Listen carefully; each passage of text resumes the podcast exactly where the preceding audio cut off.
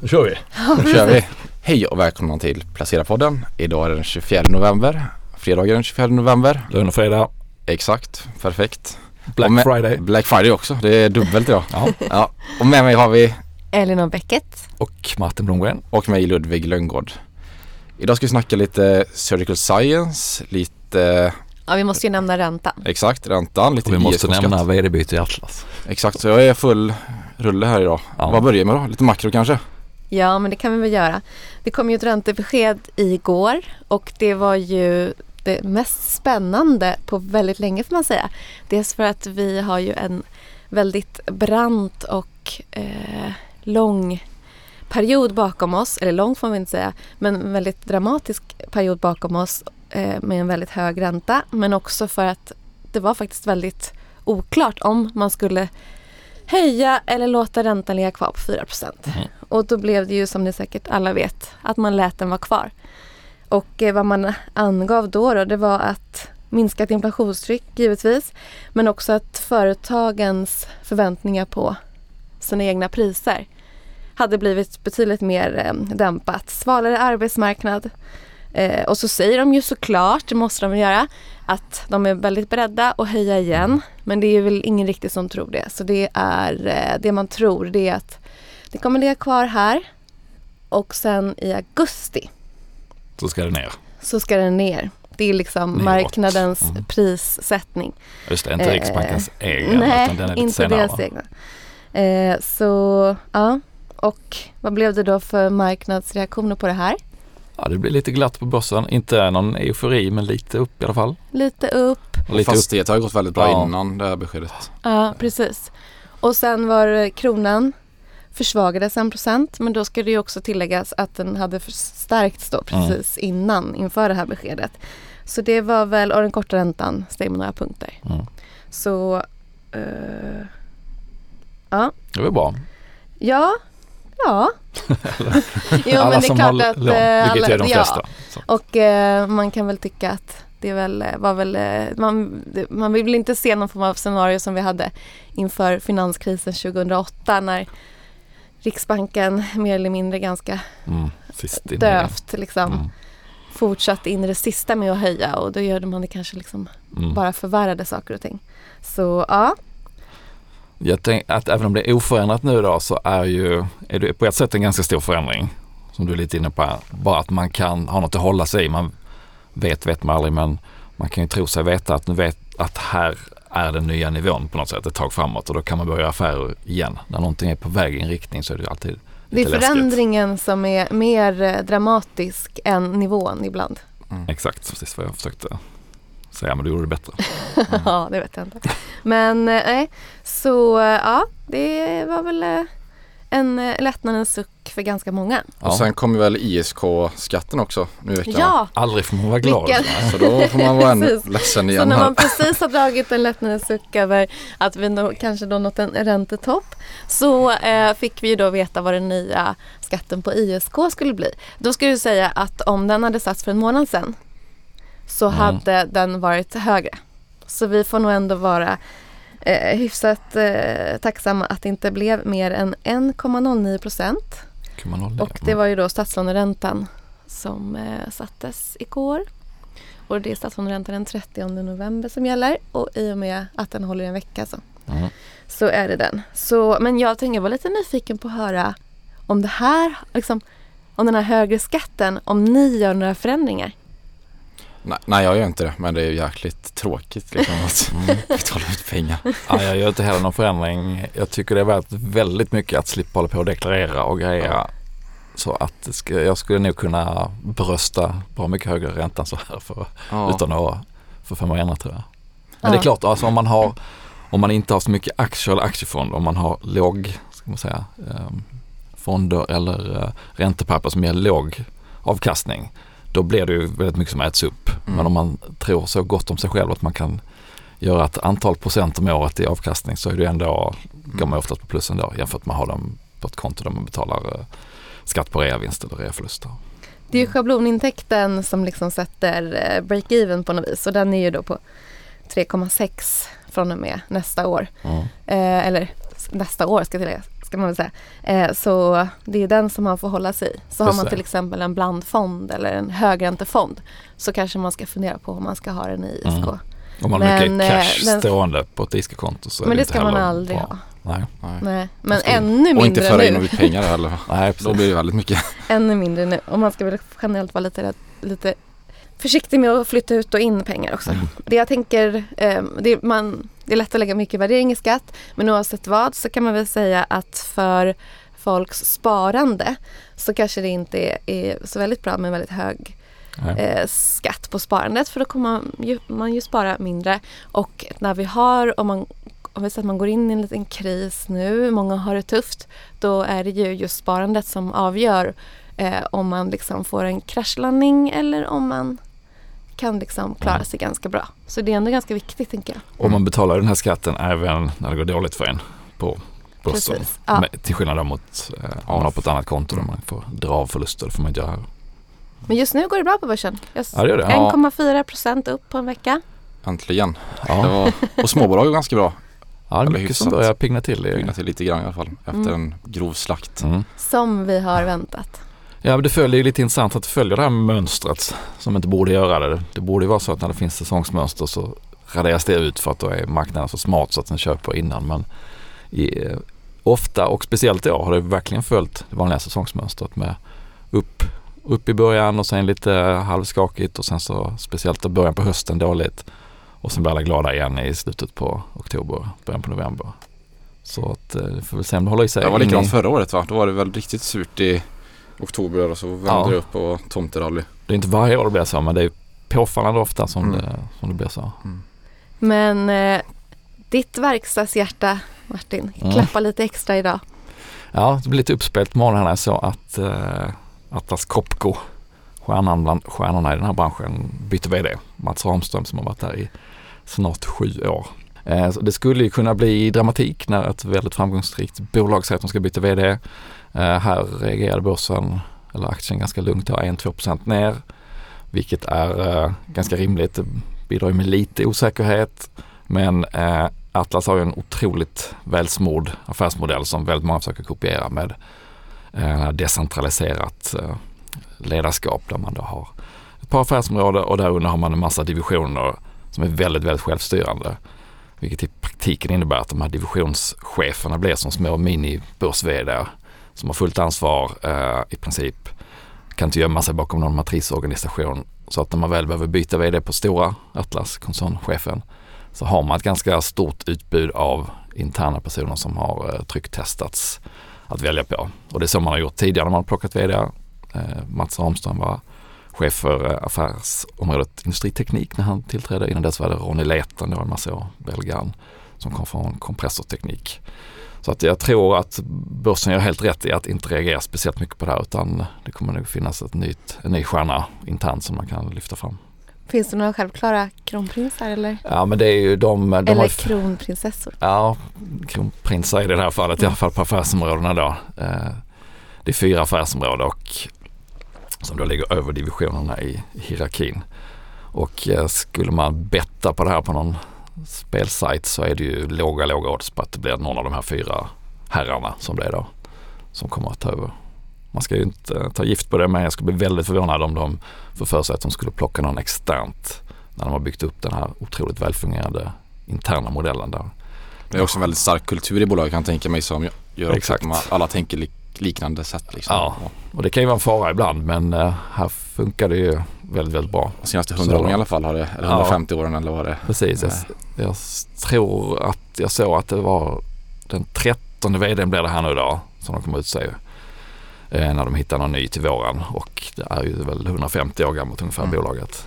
Så att det är ganska stabil. Kronjuvelernas kronjuvel. Ja, lite så. De är otroligt duktiga på att dra sig ur de områdena som man inte ska vara i och eh, hitta nya områden som kan växa med en duktig divisionschef och som sagt då, ledarskapsmodellen där man kan suga upp interna stjärnor till nya vd. Så att, eh, ja, det blir spännande att se men eh, det är ju inte fullt så dramatiskt som det kanske hade varit i ett annan typ av bolag om vdn slutar. Men stort allmänintresse. Nästan 10% av OMXS30. Jaha. Eh, Atlas Copco X-Investor då. Så Mm. det är ju en rejäl pjäs. Ja det är en rejäl pjäs och den har ju gått väldigt Mycket bra avtryck under i folks hans... portföljer. Ja. Även om man kanske inte äger bolaget direkt. Nej. Och de har ju gått väldigt bra under hans vd-tid. Börsvärde på 750 miljarder tror jag nästan. Så att de, eh, ja som sagt de sätter avtryck även om man har fonder eller uh, Investor eller något annat innehav då. Mm. Mm, spännande. Ludde, du har tittat på en helt annan typ av bolag.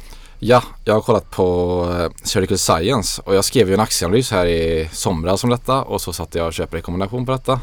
Och det gick ju käpprätt åt helvete.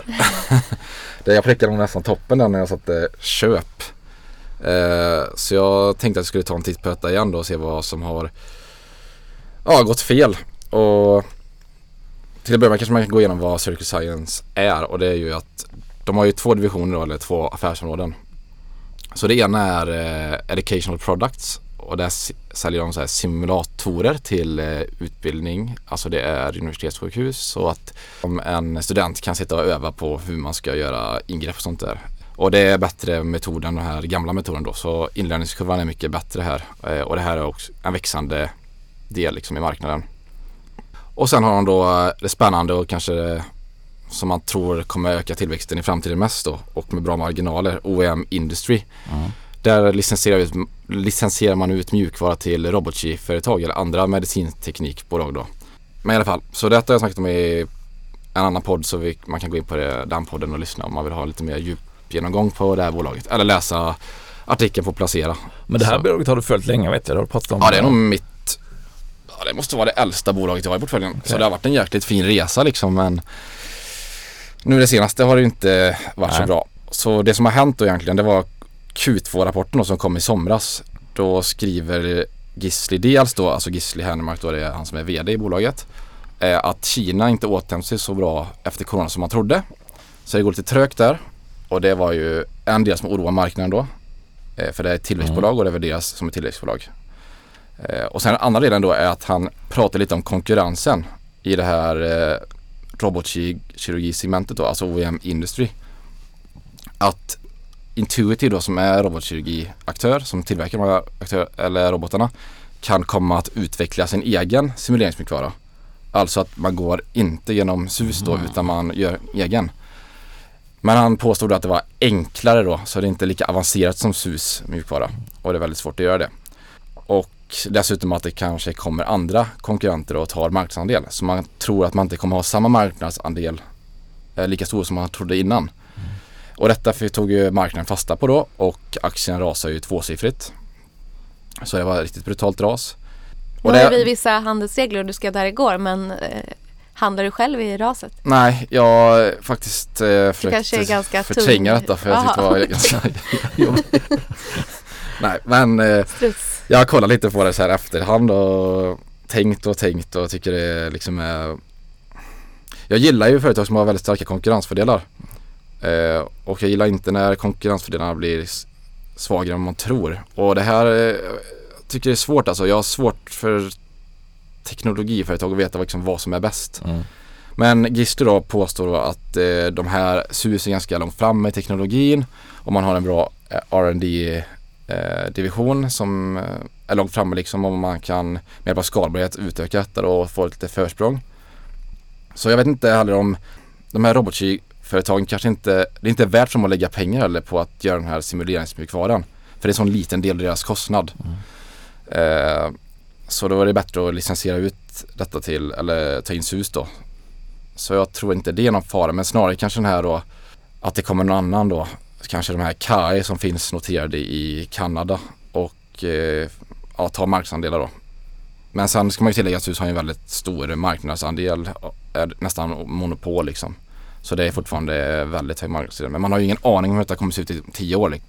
Men det kan inte vara ett sätt att sätta press på priserna också? Att säga vi Jo. tittar på och, och i så det kanske blir en prispress då i branschen Ja. för de här, alltså SUS har ju jäkligt bra marginal liksom. De ska ju Mm. ha 40% e- justerad ebit-marginal eh, 2026 då. Så men det, det tror de fortfarande de kommer nå. Men i alla fall, den här rapporten det var inget fel på siffrorna utan det var snarare det här då som okay. oroade marknaden. Eh, så det var brutalt. Och sen kommer ju då eh, lite nyligen tyvärr den här Palestina-Israel-konflikten. Mm. Eh, och eh, SUS förvärvade ett bolag här för två år sedan är det väl. Eh, det här Symbionics. Och det är ju Israel-baserat då. Så halva arbetsstyrkan av SUS är ju i Israel då. Eh, så det var väl också någonting som kanske drog ner aktien här i oktober. Men sen i slutet av, eller mitten av november så kommer Q3-rapporten.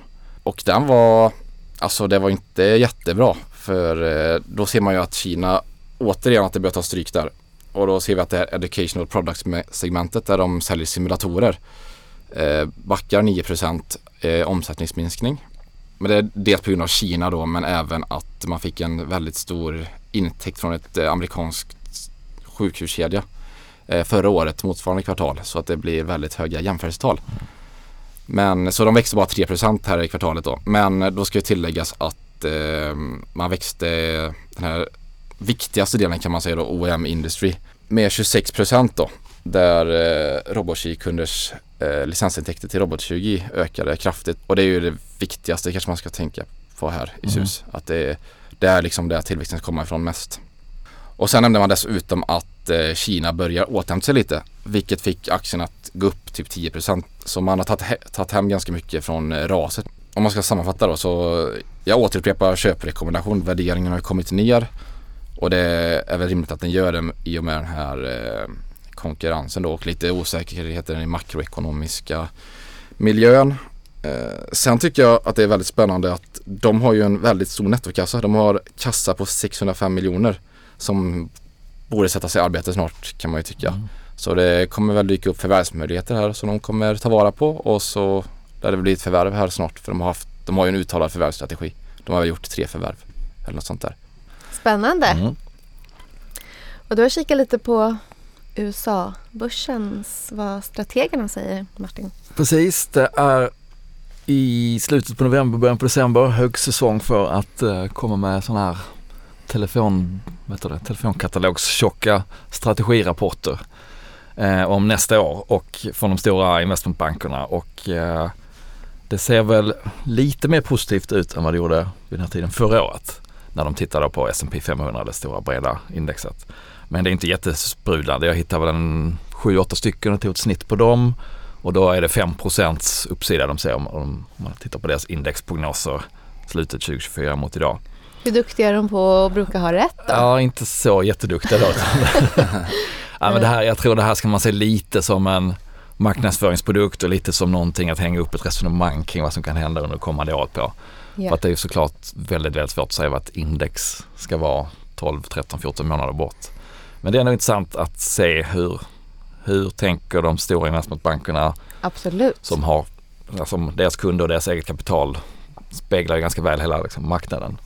Så att eh, den samlade bilden är ju då att det ska bli, det ska gå upp lite grann men det är inte så att det ska skjuta iväg uppåt. Men tittar man på hur börsen brukar reagera och agera så är det ju sällan det blir sån här 5 lugna. Genomsnittliga avkastningen. Exakt, det genomsnittliga året det finns ju väldigt sällan utan det brukar ju bli liksom 10-20% upp eller rejäla smällar ner när det väl händer någonting. Så att det är väl enda man vet att det här kommer inte bli rätt men, men ändå de, eh, de ser väl då att vinsterna ska upp lite grann, att eh, räntesänkningar som kommer från Fed under året kommer ge lite drivkraft. Eh, En del pekar också då på den här enormt stora andelen av index som ligger i teknikbolagen nu. Mm. Så det vill ju till att eh, Microsoft och Nvidia och Alphabet och hela de här Magnificent levererar. Seven. Exakt. Mm. Och det tror väl de flesta att de ska göra också. Men eh, det finns ju inte utrymme för några jättebakslag i de här bolagen eftersom värderingarna är ganska höga. Det är de som håller uppe liksom snitt P-talen också. Så att, eh, ja, så lite, lite ljust. Lite ljusare men ändå inte någon sprudlande år. Men det kanske, är- det kanske är de perfekta förutsättningarna för att det faktiskt ska överraska positivt då. Att, eh, att marknaden börjar bli lite mer positiv men man vågar inte ta ut så mycket förskott så att eh, blir det bara lite bättre än väntat så kanske det kan bli ett riktigt bra år. Har vi gjort några egna affärer då? Nej, jag var ju väldigt aktiv Ja, du brukar alltid ha mycket. förra veckan. ta med till eh, bordet. Men eh, eh, den här veckan har jag inte gjort någonting. Eh, Mm. faktiskt. Och jag har ju ett månadssparande på min tjänstepension så Mm. rulla på bara. Ingenting i, ingenting i Lucy-portföljen? Nej, jag bara konstaterar att den går ganska bra. Ja. Du får döpa om den snart. Ludde då? Ja, jag har köpt lite i, eller köpt lite, det är inget nytt innehav. Det är Topicus, det här eh, VMS-förvärvan som är en avknoppning från Constellation Software. Eh, som gick ner lite där, vad var det, kan vara två veckor sedan, tre veckor sedan. Själv Martin? Eh, vi har gjort ett litet spekulativt köp kan man säga. Oh, Ja, roligt. ibland hittar man liksom case där man minst anar det. I det här fallet i, i kylen där hemma. När jag Okej. sträckte mig efter en god öl så fick jag så att en burk Celsius i handen. Som någon av mina tonårssöner tydligen hade köpt och stoppat in där. Vet ni vad det är eller? Ja, jag vet vad det är. Ja, det är Ja. väl sån här sockerfri energidryck. Ja, typ någon energidryck som väl är lite mer... Men är det träning och sånt där som- träning och sportiga hållet sådär. Ja, Försöker de profilera sig som i alla fall. Ja men eh, amerikanskt bolag, så det var anledningen till att jag började kolla på det här. Eh, amerikanskt bolag växer ursnabbt, eh, försöker väl göra om då den här resan som Monster och Red Bull och alla. Fint insiderägande också tror jag också. Ja det är det säkert. Eh, helt bisarrt hög värdering om man tittar bakåt för de har liksom gått från förlust till liten liten vinst. Eh, men är på väg att rulla ut i Europa nu då, jag tror Norden är lite testmarknad. Ehm, så jag köpte en liten så här, ska man säga, utbildningsbevakningspost där. Celsius. Ett väldigt svenskt namn Det ändå. låter väldigt svenskt där, men det är ett amerikanskt bolag och de eh, som sagt rullat ut i USA och växer väldigt snabbt där. De har då Pepsi som sin distributionspartner medan Monster är ju då kopplat till Coca-Cola. Mm. Så det är det som har fått tillväxten att explodera, att de kommer liksom ut i butiker och i och så. Jag tror de marknadsför sig ganska mycket mot studenter och Mm. den målgruppen. Jag har hört inte bara från mina egna söner då, utan från annat håll att liksom universitet och eh, sådär. Ja, mina kompisar dricker ju jättemycket sånt. Ja det är bra, Så- fortsätt med det. Ja, vi får... jag vet inte om det är så här nyttigt. Är, det här är verkligen ingen köprekommendation för jag har inte Nej. kollat så djupt på det utan jag bara kände att ja, men jag köper en liten post och så Den har jag koll på vad som händer. Den har gått upp 4200% på fem år. Tillbaka i tiden. Ja, Ja, exakt. precis. Jag tror inte det blir riktigt lika mycket framåt. Jo, men, det, eh, det tror vi. det här kan verkligen bli en eh, fågel eller fisk. Hur så att stort det är var det liten- 12 miljarder dollar i 12 börsvärde. miljarder dollar. Ja. Ja. Så det finns, det är en bra storlek för Mm. det skulle kunna bli en hamburger ja, det kan det bli. Eller en, eh, som en tiondels bagger eller vad man kallar det i Ja. alla fall. Ni kan ju naturligtvis packa ihop liksom om tillväxten avtar för de måste ju fortsätta Mm. växa. Men ja, så det har jag gjort. En liten, liten Mm. krydda. Jag har nästan bara svenska bolag annars så jag känner att det kan vara kul med något. Men lite utländskt. Något som rör sig efter 17.30 på kvällen också när man går in i Ja. det. Ja, det är härligt. Jag måste, måste ha något att göra på kvällen också. Exakt. Ja. Mm. Ja, det var det enda. Men ska vi ta helg då? Ja, Nu gör vi. Black. Trevlig helg. Trevlig helg. Weekend. Hej! Hej.